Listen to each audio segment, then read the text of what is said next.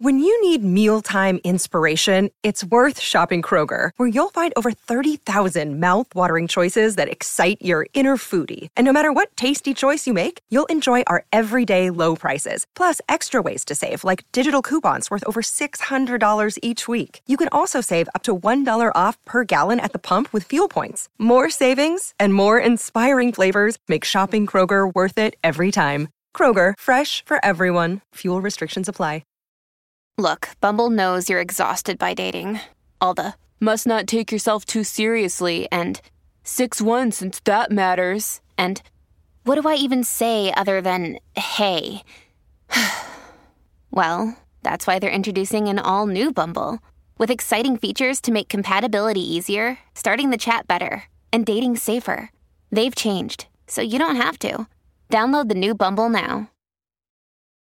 Families have a lot going on. Let Olly help manage the mental load with new cognitive help supplements for everyone four and up, like delicious Lolly Focus Pops or Lolly Mellow Pops for kids. And for parents, try three new Brainy Chews to help you focus, chill out, or get energized. Find these cognitive health buddies for the whole fam at olly.com. That's O L L Y.com. These statements have not been evaluated by the Food and Drug Administration. This product is not intended to diagnose, treat, cure, or prevent any disease. Welcome to the New Books Network. Hello and welcome. You're listening to New Books in Disability Studies. My name is Shohini Chatterjee. I'm a PhD candidate in gender, sexuality, and women's studies at Western University, and I'm delighted to be in conversation today with Dr. Sami Schalk on her new book, Black Disability Politics, published by Duke University Press this year. Dr. Schalk is Associate Professor of Gender and Women's Studies at the University of Wisconsin Madison and is the author of Body Mind Reimagined Disability, Race, Gender in Black Women's Speculative Fiction, also published by Duke University Press in 2018. Today, we'll be in conversation with Dr. Schalk about her new book, Black Disability Politics, which is all set to be released this month. Welcome to the New Books uh, Network, Dr. Schalk. Thank you so much for having me. Thank you so much um, for being here and, and for this incredible book. Um, could you begin by telling us a little bit about the intellectual and affective influences that have shaped this book and um, how did you come to Black disability studies and movements? Yeah, absolutely. Um, I've been a scholar in disability studies for a really long time. I was lucky to be at an undergraduate institution where disability studies was a minor that I could take. Um, so I've been in the field and studied in the field for a long time, and I've often been the only Black person in the room in some of my interactions in disability studies conferences and spaces. And so it's always been a thing that I've thought about a lot. Um, but the main influences that got me to this particular project were two things. First, really being involved um, more in disability justice work and reading more from activists and movement workers outside of academia, thinking through how do we bring together various movement works, especially around issues of race and sexuality and gender, with work in disability rights and disability justice. And so, learning from activists and seeing the way that their work was really transforming interpersonal relationships and care networks um, and bringing that into my classroom space made me want to invest more in movement work as an intellectual project. Um, and what got me really to this particular kind of history that I dive into in the book was the work of Alondra Nelson. I read her book on the Black Panthers health activism. The book's called Body and Soul. And there was just this one part where she talks about Irving Zola, who's a really early disability studies scholar. And it just clicked in my head that all this health activism stuff that I had been kind of reading on the side and in relation to some things in disability studies was often disability rights and disability justice kind of work without getting that label. And so I wanted to dive in and learn more about the work of the Black Panthers. And so that kind of began the seed of the project to see what else I could find if I dove into their archives. Right. You invite readers into Black disability politics by first tracing its genesis in a way in the Black Panther Party's activities in the 1970s, um, when it was predominantly run by Black women. Um, would you like to tell us a little bit about the significance of BPP in Black disability politics, um, its its revolutionary promise when it focused, uh, as you mentioned in the book, its attention on developing local survival programs and um, the efforts of, of its disabled members at the time in developing its its disability politics. Absolutely. The Black Panther Party started in 1966, but and so a lot of the early history of the party focuses on armed resistance and policing of police, um, armed protection of Black communities from the police. And so that's kind of the main image that a lot of folks have. But the party actually lasted into the 80s, and in the last decade of their work, were really focused on local community survival programs in the Oakland area. And so for folks that are unaware, a lot of the history of disability rights also has a lot of its history and home in the Bay Area as well. So, really, this confluence of disability rights emerging quite strongly um, in the Bay Area and the Panthers having their home there brought these groups um, and folks into interaction with one another.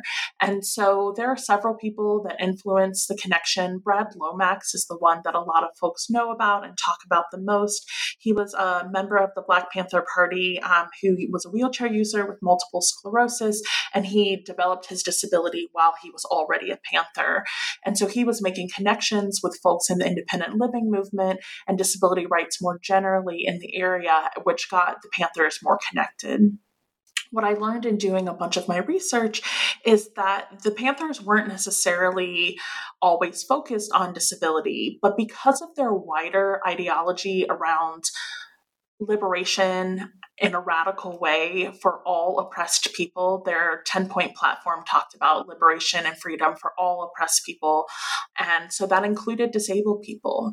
Their larger ideology of the need to work in coalition with one another and support other marginalized and oppressed groups in their efforts for freedom, understanding those freedoms as tied to one another, meant that they could incorporate disability rights work that was happening in the Bay Area um, into their work pretty easily. So the Panthers moved to have their buildings become wheelchair accessible um, through the work of Brad Lomax and the Independent Living Center there or Center for Independent Living. And um, they also then were involved in some other work where they collaborated with disability rights groups. In the book, I talk about their work in the 504 sit in, um, which is pretty famous inside of disability history, but ironically is mentioned almost nowhere in research on the Panthers. Um, and then also their work with um, fighting psychiatric abuse, and particularly the, re- the return of psychosurgery in the 1970s. Right. Um, the principles of disability justice, uh, such as intersectionality, uh, cross movement solidarity, anti capitalism, and, and collective liberation, were present in BPP's activism and its disability politics. Would you call the BPP a predecessor of disability justice movements uh, in many ways? Um, do queer and disabled people find find a political ancestry in in Black movements that explicitly address incarceration, police, uh, police brutality, and inequitable housing, um, food insecurity. Do you think they were the, the predecessors? I think they were one of many predecessors, absolutely. I think that we are all indebted to previous radical um, and liberation work, and the Panthers were unquestionably an influence. I mean, they taught other activist groups certain things that they learned through their interaction with the police and the FBI. They were really savvy in their interactions with police and in protests. So they had information and knowledge that they were able to share with other groups. And their thinking was so intersectional and so politically astute in ways that I think now looking back seems ahead of their time, um, which is why they were so threatening to folks at the time. They were proposing things like free universal health care that seemed just um, wild at the time that they were proposing it. Um, and I think it's still wild for some folks today to think about. Um, and so their work, absolutely, I think, in conjunction with Black feminist work and other feminists of color that were talking about intersectionality pretty regularly. The Panthers were led, as you said earlier, um, by a lot of Black women at this point in their history. The majority of their membership were Black women at this point doing a lot of this work. Um, and then they also partnered with some other disability rights groups in the psychological and psychiatric activism stuff that I mentioned before. And they were proponents of women's rights and queer rights. Um, they were one of the first Black activist group to publicly come out in support of gay rights. So they were doing this work um, that I think often gets obscured because it is in the later era of their um, work as, as the Black Panther Party, and a lot of the work, the research is focused on their earlier era. Um, but I think that they were absolutely a predecessor in the way that they were thinking about this work and the way that they were talking about survival programs. So much of their survival programs, which were focused on things like supporting folks getting housing, um, getting folks access to medical care, food. There was a safe walk program where they would escort um, elderly folks and senior citizens um, to their errands. And so all of this was also a form of mutual aid within community, right, which is so central to disability justice work, I believe. And so we see these programs that they were establishing to uh, help with the survival. And the idea was that folks could not be involved in high level political work and organizing and protest work if their basic needs weren't met. So, focusing on that basic needs um, through the survival programs, I think, is indeed a predecessor of disability justice work that often happens um, in these interpersonal moments, right? Um, Leah Lakshmi Piepzna Samarasinha's work in care work and her new book, um, The Future is Disabled, she talks about that so much disability justice work is in these interpersonal relationships, in the ways that we create access for each other, that we share resources with each other, and that that is the work of keeping disabled folks alive um, and connected to one another. So I definitely see the work of the Black Panthers as influencing this. Um, and really Black liberation work in general, I think disability rights and disability justice movement workers were inspired by. And there are clear ways that we see that in terms of um, modeling some of the protest work, similarly after Black liberation work. And even at the 504 sit in, they sang the song We Shall Overcome when they won, which was a Black um, civil rights song, right? So there's a lot of interaction and learning from these movements that early disability rights and disability justice work um, is inspired by. Yeah, absolutely. It's it's so powerful. Um, I love the section in the book about Oakland Community School, established by the BPP in 1973, um, and how it was intentional about creating an anti-ableist education f- uh, framework for all students and students with disabilities, um, and, and tailored the curriculum to meet their needs. Um, I, I found it interesting that their educational politics tied to justice was rooted in anti-racism and, and owing to that sense of justice they could also do a lot more with a framework uh, focused on equity for various demarginalized students. Could you talk a little bit about the pedagogy practiced in the school and its significance for black um, disability politics yeah, I use the example of the Oakland Community School in the book to talk about how often the work of disability, Black disability politics, shows up in ways that are obscured and might not be labeled as disability work and really clearly for us. So when um, scholars are going back to kind of look at the history of Black organizing and Black cultural work, it may not be labeled and use the same words as some folks in disability rights or disability justice, but that work is there. And so with the Oakland Community community school. It was a community school for mostly Black folks in the neighborhood, although folks of other races were there. And it emerged out of a lot of Black children being forced out of public schools under the label of being uneducable, right? So they were pushed out of schools or put into highly segregated special ed classrooms that were not actually being educated. And so there was connection there between disabled folks and the label of disability and the way disabled students are treated and anti Black racism. And I know we see this still um, with the connection between special ed and students of color today. Um, and so the Panthers said, you know, we need we need another space. Um, this was also a, a, response to the FBI um, and their targeting of Black Panther members and their families, and so they wanted to create safe educational spaces for the children in the neighborhood and the children of the members of the party. And so it became a space where students were organized by learning levels. Um, by different topics. So they might be in one learning level for math and a different one for uh, language arts, for example. And it really centered on teaching critical thinking skills and using knowledge in everyday life circumstances. So, a math class might involve like doing the math on buying your groceries, for example, like adding up the price of something or getting change. And so, understanding how to put these things into skills and adapting to the individual needs of students. So, students moved in the way that they needed to move in terms of their learning patterns.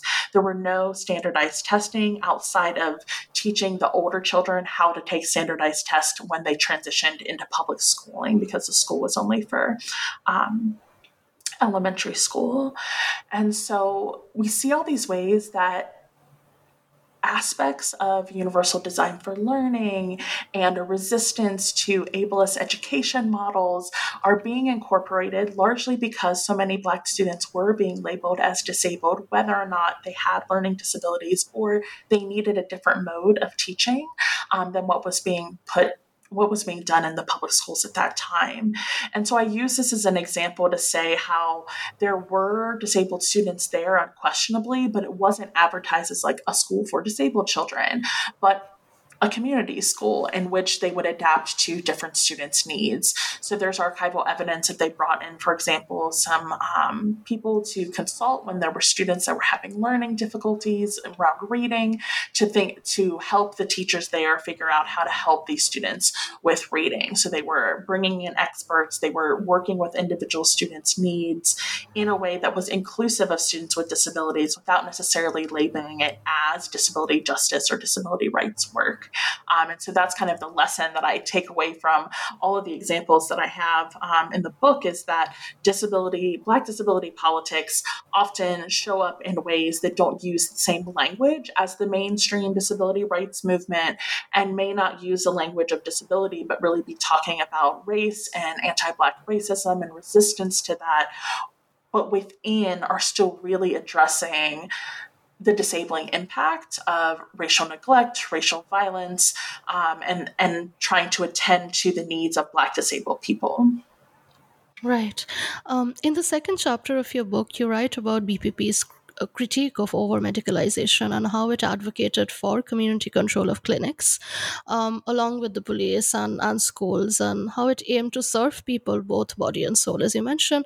Could you talk about the psychiatric industrial complex and how Black disability politics, um, in its complex critiques and articulations, um, addressing structural violence in its various forms, also offered possibilities of a world where um, psychiatric abuse would not be normalized? Um, and maybe talk a little bit about how, while protesting against this form of violence, BPP could also offer critiques against the prison industrial complex. Absolutely. So, really, the Panthers' work in resisting psychiatric abuse started in the prisons. So, members were often arrested and spending time in prisons and jails. And what they noticed was that a lot of Black men were being labeled as having some kind of psychiatric disability, schizophrenia in particular, or just being labeled as violent and then being forced to take certain kinds of medications or being put into psychiatric wards, um, either attached to or separate from the the prison institution in order to control, confine, um, these men. And so they were noticing this and paying attention to the way that psychiatric labels and drugs were being used as a method of control. And so then, as there was protest work happening among psychiatric disability activist groups, or MAD activists, as they often called themselves, right, when they were doing this work, the Panthers came together with them to say, oh, this is happening right in these same spaces. It's not just happening in the psychiatric wards where folks are forcibly institutionalized or potentially um, checking themselves into psychiatric wards. It's also happened forcibly inside of prisons. And so they, they partnered with these organizations to fight some of the practices that were happening within, within psychiatric wards where folks from prisons were sometimes sent. Um, and they also did this to resist the return of psychosurgery. So there was a proposed center um, for the study of violence at UCLA that basically would have become a center to test out psychosurgery. Um, psychosurgery surgery is, you know, physical surgery on the brain to change um, behavioral aspects um, and mental aspects. And the most famous version of this is lobotomy that most folks know, but there are multiple forms of psychosurgery. And so the Panthers partnered with disability activist organizations to say this is this is going to harm so many people, right? And this is the problem with this kind of research. And they were able to get the entire thing shut down. The the center was never funded. And so they worked with different organizations on these kinds of issues that really overlapped. So they saw the way that the same issues were happening in psychiatric wards as were happening in um, in prison institutions in the book i cite a couple of letters that they published in their in their black panther newsletter from black men inside of psych wards that were sent there from prisons. And one of the things that they noted was that for many people they were never given a chance to come off the meds before going to a trial or a hearing for example. Um, so they weren't able to be their best selves or to really advocate for themselves and for the long for the length of time that they were in psych wards, it did not count towards their time in prison. So, if, for example, they had been in, in the ward for six months before their trial, and then they were convicted and were sentenced to three years, they had to start that time all over again. The time in the ward did not count. And so, it also became a way um, of keeping, particularly Black men, incarcerated even longer by using these labels of psychiatric disability. So, the Panthers noted this and work together with other organizations to fight some of the returns of psychiatric abuse and control that was happening within these institutions. Another day is here, and you're ready for it. What to wear? Check. Breakfast, lunch, and dinner? Check. Planning for what's next and how to save for it? That's where Bank of America can help. For your financial to dos, Bank of America has experts ready to help get you closer to your goals. Get started at one of our local financial centers or 24 7 in our mobile banking app. Find a location near you at bankofamerica.com slash talk to us. What would you like the power to do? Mobile banking requires downloading the app and is only available for select devices. Message and data rates may apply. Bank of America and a member FDIC. Right. Um, you, you write about the brutal police violence experienced by Jacob Blake in 2020 when he was shot seven times in front of his children. Um, and he became disabled as a result. Um, you also write how he was handcuffed in, in his hospital bed and was constantly being watched by authorities and denied even a modicum of privacy. Um, and that even though um, it is blacks pain and disability that needs to be talked about in, in black disability politics police violence also need to be centered in these conversations um, along with anti-black racism and classism um, and, and how trauma and vicarious trauma and psychiatric disability could also be incurred through witnessing violence should also be foregrounded um, in, in Black disability politics. Could you expand on this for our audience with attention to um, how interconnections between various forms of violence can help in the evolution of a more just rights politics? Yeah, so in the book, the, there are two interlude chapters where I essentially try to take some lessons from the ways that the work of the organizations that I study historically could have been better. Um, how to address some of the missteps, perhaps that they they took, so that um, hopefully organizers and activists, as, long, as well as scholars, are able to learn and take away some lessons from from the book. And so in the section that you're you're mentioning where I talk about Jacob Blake, I'm talking about the way that we address disabling violence. And often folks focus so hard on the fact that disability exists as the reason that we should be upset as the tragedy in and of itself, rather than really focusing on the violence being the tragedy, the harm being the tragedy, the trauma being the tragedy, and not disability in and of itself. Um, and so, one of the ways that I try to address that is to say that we need to really focus some of our organizing work on ensuring the continued support of people who have experienced disabling violence. And that includes witnessing um, police violence as well as being subjected to police violence. I mean, witnessing violence is still um, a form of violence, especially when you're talking about children watching their family members or parents um, being harmed. And so I use the Jacob Blake example because there were folks that were talking about the impact on his children psychologically um, and the number of people that were around watching this happen. Um, and so I, I talk a little bit about this as just one of the ways that we can adjust our approach to not just say, look, this person is disabled now, look how bad this is, but to say, how do we organize around supporting folks who are disabled by this violence, continuing to fight the violence, of course, of course, talking about how harmful it is, but not making disability the end all be all, to make sure that we're actually supporting folks who are disabled by various forms of racist violence. Um, rather than just using them as symbols um, to further the cause. Right. Um, in the book, you also talk about Black children and the effects of violence on their physical and mental health. Um, how can the needs of Black children and, and Black disabled children be centered in Black disability politics? Yeah, well, I think some of this work involves listening to young adults. I think a lot about the work here in Madison, Wisconsin, um, that got police out of schools here in Madison, out of the public schools. And a lot of that work was being done by students of color, young folks of color who showed up to school board meetings and kept saying, this is harmful for us. This is the way that I see myself and my friends impacted by the presence of police in schools. Um, and they did research that showed that the students who were most likely to be targeted um, for some kind of interaction with police in schools were often um, disabled youth of color.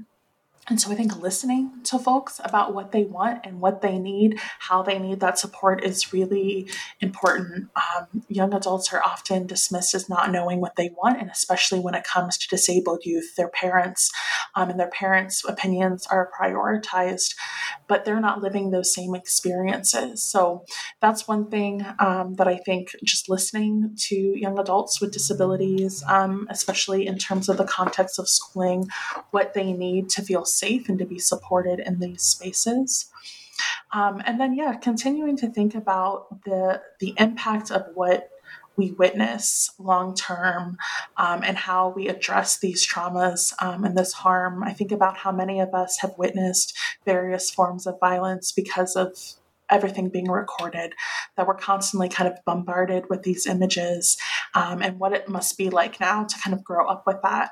So, I don't really have an answer in that regard. Um, there's so much to be done but I the main point that I think I want to take away from this is like listening to folks about their experiences and what they need and learning how to support people outside of the singular instance of a disabling moment. How do we continue to support survivors of gun violence, for example, of any sort, um, outside of just the the singular instance of like a hospitalization and release? How do we incorporate accessibility into our communities to ensure that folks who have survived violence don't also then end up having to leave their communities because it's so inaccessible to them. Yeah, absolutely. Um, you also place emphasis on bolstering social support as a way of battling disabling police violence and also ensuring that eventually it leads to prison and police abolition in keeping with the values um, of disability justice. Could you talk a little bit about social and community support that Black disabled people are offering each other in the everyday and the possibilities of abolitionist futures um, that are being created in the process? Yeah. Um, there is a lot of work that's happening among Black disabled people right now that is really about consciousness raising and community building. And a lot of this happens online. A lot of us are really separate from each other. We're separated from our communities. Um, folks have trouble getting around or traveling. And so a lot of the the organizing work is happening online. Um, I interviewed a collection of Black disabled activists, mostly folks from the Harriet Tubman Collective, for the book to learn about what contemporary Black disabled activists are doing. And this community building part, this consciousness raising part, is really central right now of helping folks understand themselves as part of a larger disability community. Um, and that may or may not involve claiming disability as an identity. Um, and then thinking about how are individual concerned or connected to these larger systemic issues.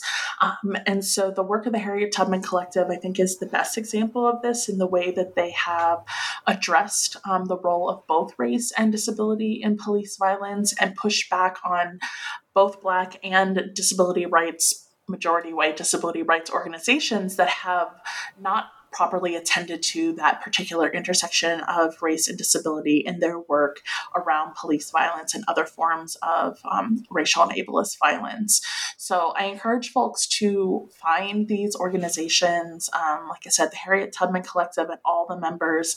Um, following them on social media and really paying attention to what they're saying um, because we're we're slowly building community but it is still a new thing in some ways for us, a distinctly Black disabled activists organizer community to be coming together explicitly under these identities i think. And so it's really it's a it's an alive time for for this kind of movement work. Yeah that's that's beautifully put.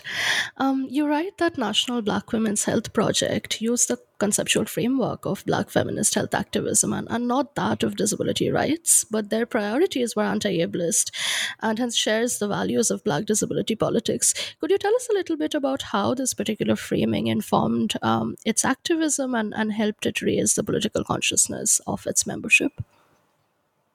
Yeah, so the National Black Women's Health Project started in the 80s um, in in Atlanta, Georgia, and eventually had their base in Washington, D.C., as they eventually became much more of a political lobbying organization. But their roots were in local grassroots organizing around health concerns within Black communities with a focus on Black women um, as in need of receiving more care and support, but also as being often the primary caregivers um, within Black communities. And so their work was to, again, around this idea of consciousness raising. Um, there were a lot of, they had these self help groups where folks got together, Black women got together um, within their communities to talk about their health concerns, to talk about the barriers um, that they face to taking care of themselves and to encourage and support one another. Um, so it started in this way of bringing folks together, regardless of disability identity, to talk about health. But in the process of doing that um, and forming these organi- these self help groups, the organization also had conferences um, and a newsletter and ended up publishing self help books. And that is where they started to really talk about specific health issues that are disabilities. So they didn't always say disabled women, although disabled women were, course, included, and there were sections on kind of disability more generally. But they would talk about specific disabilities, specific health concerns that were predominant among um, Black women. And so there was conversations around lupus, for example, and diabetes, heart disease, um, and HIV AIDS in a way that really focused on what do Black women need to take care of themselves and to be well. And this is not in some neoliberal self help, go take a bath kind of way, um, but it was things like teaching folks how to advocate them for themselves within the medical industrial complex.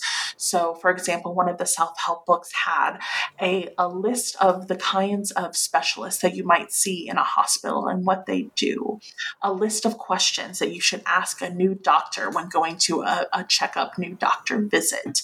So, teaching folks this is how you advocate for yourself, these are your rights within these settings this is essential disability justice work. It's what we do among ourselves within disability community to teach each other hey you should ask for this drug. They don't they don't like to prescribe it but it's good for this thing. Or hey you should try this doctor. This doctor seems to be better around this thing than that thing right? Sharing information teaching each other how to ask for what we need and get what we need within the medical industrial complex. And that's what they were doing in this group one of the many things that they were doing. They also were really focused on teaching Black women how to address health needs within the context of their lives um, rather than taking a one size fits all approach that sometimes happens in public health. So it's really important public health work that they were doing to say, okay, we want to reduce rates of HIV among Black women. How do we do that specifically? Just saying wear a condom doesn't work or having some testing events at gay clubs that's not going to work for reaching our target population. So how do we do that. Um, and they started with work by talking to Black women with HIV about what they would need, what they would have wanted, and again, the support that they want now. And so both ends, both the prevention and the support, um, were essential to that work. So that's just some of the ways um, that that organization did what I consider to be Black disability political work um, to be kind of root work that is very similar to disability justice work now that was not called disability activism in any way whatsoever. Um, so again, kind of the the theme or one of the many themes of the book is that we have to be looking and exploring a little bit differently when we're talking about Black disability politics because these same words and these same labels might not be used, but the work, the work is really important. The work is really interesting. The practices are very similar, even if the language being used is different. Yeah. You write, and I quote In an ideal world, Black and other marginalized people with disabilities would identify as disabled. Um, unquote. What revolutionary present and futures can we imagine when Black people identify and take up public space as disabled, and also as disabled and queer, disabled and trans? Mm-hmm.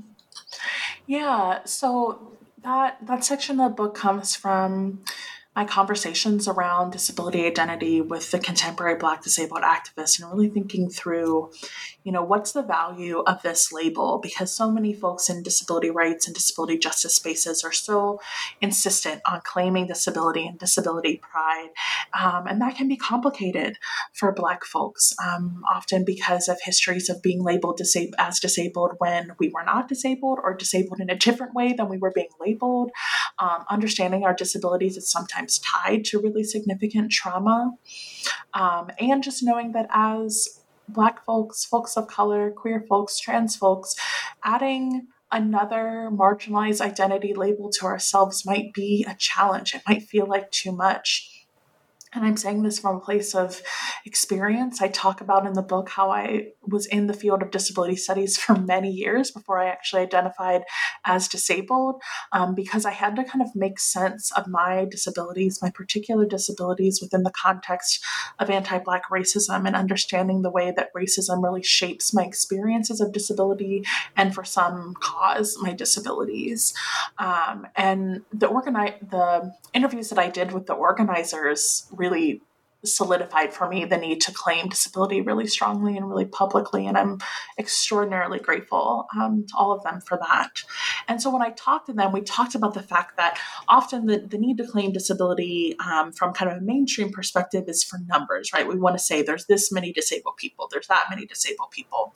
And on that front, disability organizers, Black disabled organizers said to me, you know, that's not really what we're too concerned about. Like, I don't care if someone, you know, identifies as disabled. I want them to get the, the needs, the needs met, right? I want their access needs met no matter what. But the value that we I found in talking to these organizers around the label of disability is in finding community.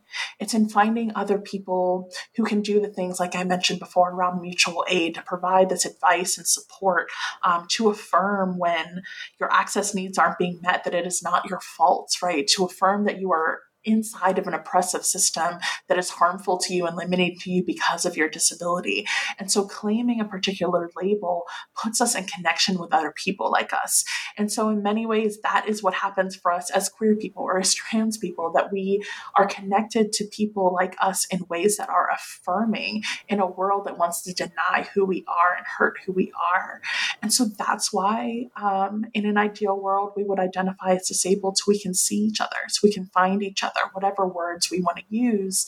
Um, maybe disability is not ultimately the word that we use. You know, language changes, but being able to find one another, connect with one another, and understand the ways that even as our disabilities are different and therefore our experiences of being disabled are different there are threads of connection that are important. And the more that we can connect and find community, the more we can organize powerfully.